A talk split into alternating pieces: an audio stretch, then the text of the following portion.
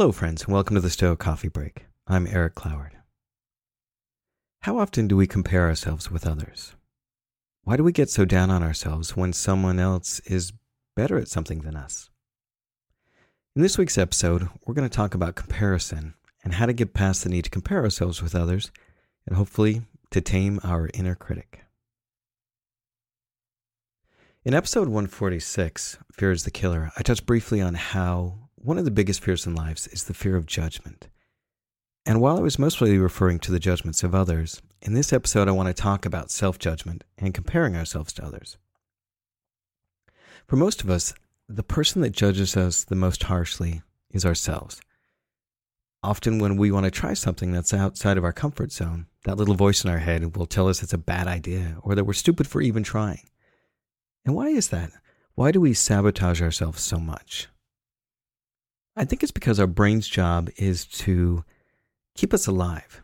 It's not there to support our personal growth. It is not there to worry about our happiness. It's there to keep us alive.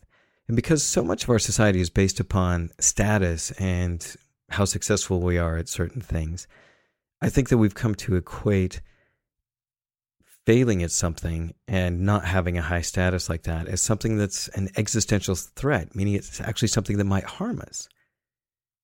And that fear can stop us from even starting so many great projects and from accomplishing great things.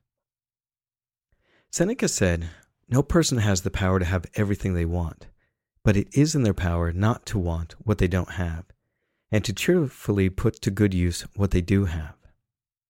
When I started this podcast, I was often worried that other people would think I was an imposter.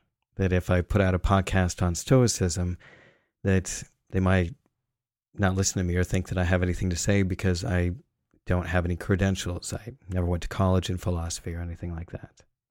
But my partner Jamie reminded me that if all I was doing was talking about how these principles and these ideas impact me and what I've learned from them, then the only expertise that I needed was my own experience. And thankfully, I listened to her. And here we are, 148 episodes later. And thankfully, I've had so many great people reach out to me and tell me how much their, this podcast has impacted them. Basically, what I had to do was to get better about what I defined as success. And, you know, talking about Seneca's quote up there, I put to good use what I actually had. So I have my voice, I have my ability to write. I, you know, all the different skills that I have, I used those the best that I could. And I didn't worry about, you know, trying to be as successful as like Tim Ferriss, you know, in, in such a short time or anything like that. Because if I did that, if I put my idea of success, my measurements out there that I needed to be as successful as Tim Ferriss, and then I didn't hit 300 million downloads in just under a few years, then I would never be successful and I'd be very unhappy. So I learned to be happy with what I have. And that is a podcast that I can feel proud of, a podcast where I'm improving each week on my podcasting skills and I'm learning and growing as a person. And I'm connecting with so many great people each and every week. And so for me, this podcast has been a really big success. Now, one of the impacts of being so self critical for me was that because I was insecure and because I didn't think I was all that great of a person, I would often talk way too much about myself in conversations with people because of that insecurity.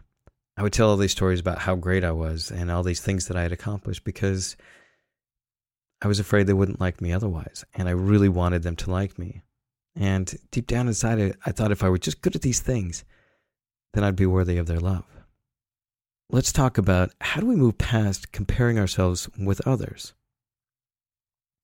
I think the first step is finding ways to look at the success of others as not being a judgment on us. Because the world is not a zero sum game. Just because somebody else is successful at something does not mean that we're a failure. It does not mean that we lose. Contrary to what others might think and or try to make us think, the world just isn't made that way. Just because somebody else is successful, we should be happy with that success. We should celebrate that success as well. We need to let go of that striving and posturing and the ego that makes us think that if somebody's doing better than us, then we're doing worse. When we do that, then we find joy in success of other people. William Irvine, the author of A Guide to the Good Life, The Ancient Art of Stoic Joy, says that we should be okay with our mistakes and learn to give out praise for the admirable traits that we see in other people. He says, You may be extremely reluctant to do that because, in some way, they are your competitors. But sometimes people do things that are worthy of praise. And to openly praise them in a certain culture is an act of courage because you're admitting that they're outplaying you in some way.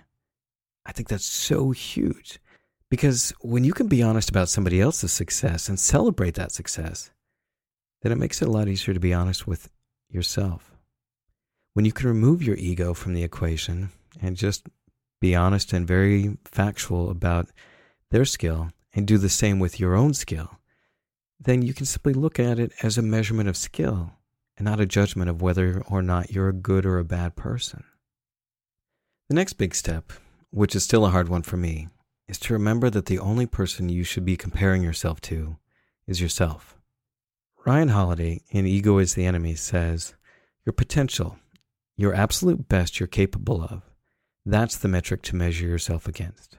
Your standards are. Winning is not enough. People can get lucky and win. People can be assholes and win. Anyone can win. But not everyone is the best possible version of themselves. And I love that. I love that how he talks about the our goal is to be that best possible version of ourselves. And that means that we need to define what the best possible version of ourselves is and what is successful uh, what is successful for us. And remember that that can't be dependent on things that are outside of your control. You can't control how good someone else is going to be at something. And when you compare yourselves to them, you're tying your success to something you can't control.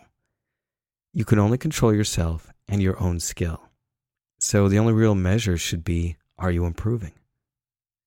And remember that failing can also be improving as long as you're learning from it. Lastly, we need to have self compassion. When you screw up, don't look at it as a failure of character. Look at it as being a fallible, imperfect human. And remember that your skill at something does not make you more or less worthy of love. And that's Stoic Coffee Break for today. Remember, be good to yourself, be good to others. And thanks for listening.